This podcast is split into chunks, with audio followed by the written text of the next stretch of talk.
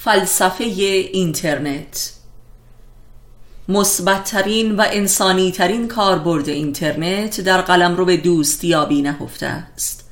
دوستی یعنی ارتباط و ارتباط اینترنتی یعنی ارتباط از راه دور و آن هم دورترین ارتباطات نه فقط به لحاظ جغرافیایی و فرهنگی بلکه به لحاظ منطقی و عاطفی. این غیر مستقیم ترین ارتباطات و نیز وسیع ترین ارتباطات است نه فقط به لحاظ کمی بلکه به لحاظ فضای وجود در رابطه.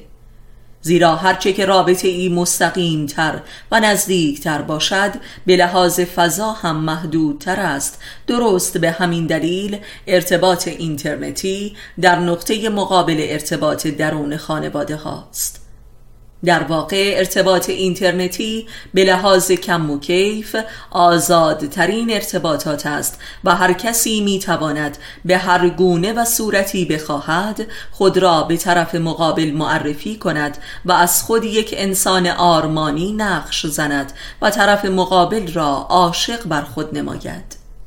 اینک منظور ما را بهتر متوجه می شوید و نیز راز جاذبه ای رابطه اینترنتی را بهتر درک می کنید فضای خالی و آزادی که می تواند شما را برای طرف مقابل مبدل به یک استوره سازد.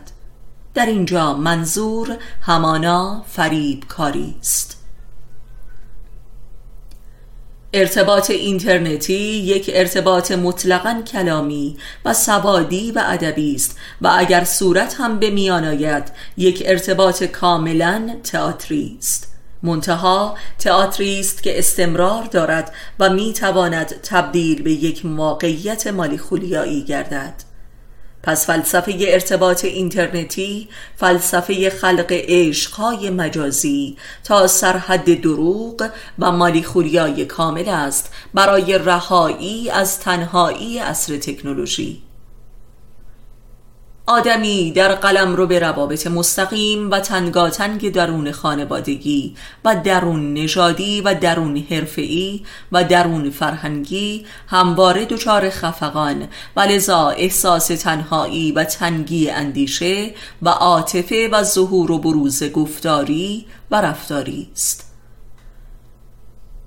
در نقطه مقابل چنین وضعیتی ارتباط اینترنتی همچون یک ناجی به میان آمده است تا این خفقان و تنهایی و خودسانسوری بشر مدرن را در هم بشکند و او را از بی کسی برهاند و دوستی بیابد که به تمام و کمال تصدیقش نماید و بپرستد بر اساس هویتی که فرد از خود به روشهای ادبی و تئاتری ارائه می کند در اینجا دوتا انسان کاملا مالی خولیایی و غیر واقعی با یکدیگر در ارتباطند.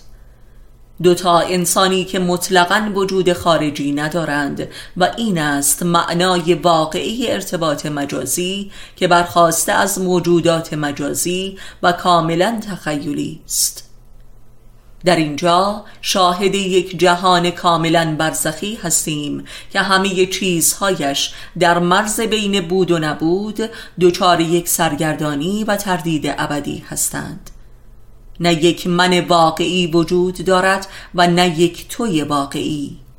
یک من توی کاملا مجازی و آرمانی وجود دارد و این یک هویت برهوتی است که اینترنت پدید آورده است. به نظر می رسد که اینترنت می تواند انسانها را از تنهایی و انزوای در تن خود نجات دهد. ولی آنچه که اتفاق افتاد تنهایی دو صد چندان مخوفتر است که فرد حتی شاهد تنهایی خود هم نیست و در واقع در تنهاییش دفن شده است. و آنچه که در اینترنت ثبت می شود و به مسابه یک سنگ قبر شاعرانه است و توصیف انسان بدان گونه که می بایست می بود ولی نبود. هویت اینترنتی یک هویت بوده نبودی است و کل این مالی خولیا محصول گریز بشر مدرن از تنهایی است. تنهایی که قلم رو به حضور خداوند به عنوان ذات بشر است. و اما رسالت ما در قلب این شبکه مالی خولیایی و دجال چیست؟ و این سوال که آیا می توان به واسطه شیطان با شیطان مبارزه کرد و او را برانداخت؟ آری می توان منتها با سلاح حضور و یاد خدا و کار ما به یاد آوردن خدا و احیای تنهایی شماست تا تنهایی خود را پذیرا شوید و از جادوی چشم ابلیس یعنی رایانه و اینترنت نجات یابید. تا آدمی به راستی تنها نشده و تنهاییش را نیافته و در آن مقیم نشده قادر به برقراری یک رابطه واقعی با دیگران نیست و لذا دوست هم پیدا نخواهد شد. هرگز بین دو موجودی که وجود ندارند دوستی هم نیست. تا هر کسی خودش نشود نمی‌تواند با خود هر کس دیگری مربوط شود. رابطه فقط بین موجودات واقعی ممکن است نه موجودات مجازی تخیلی مالی خولیایی همانطور که هرگز قهرمان سینما قادر نیست در قلم رو به سینما یک رابطه ای واقعی برقرار کند. اینترنت قلم رو به پیدایش و ظهور کاملترین و جامعترین دروغ و فریب در تاریخ بشر است و مولد دروغ ترین روابط.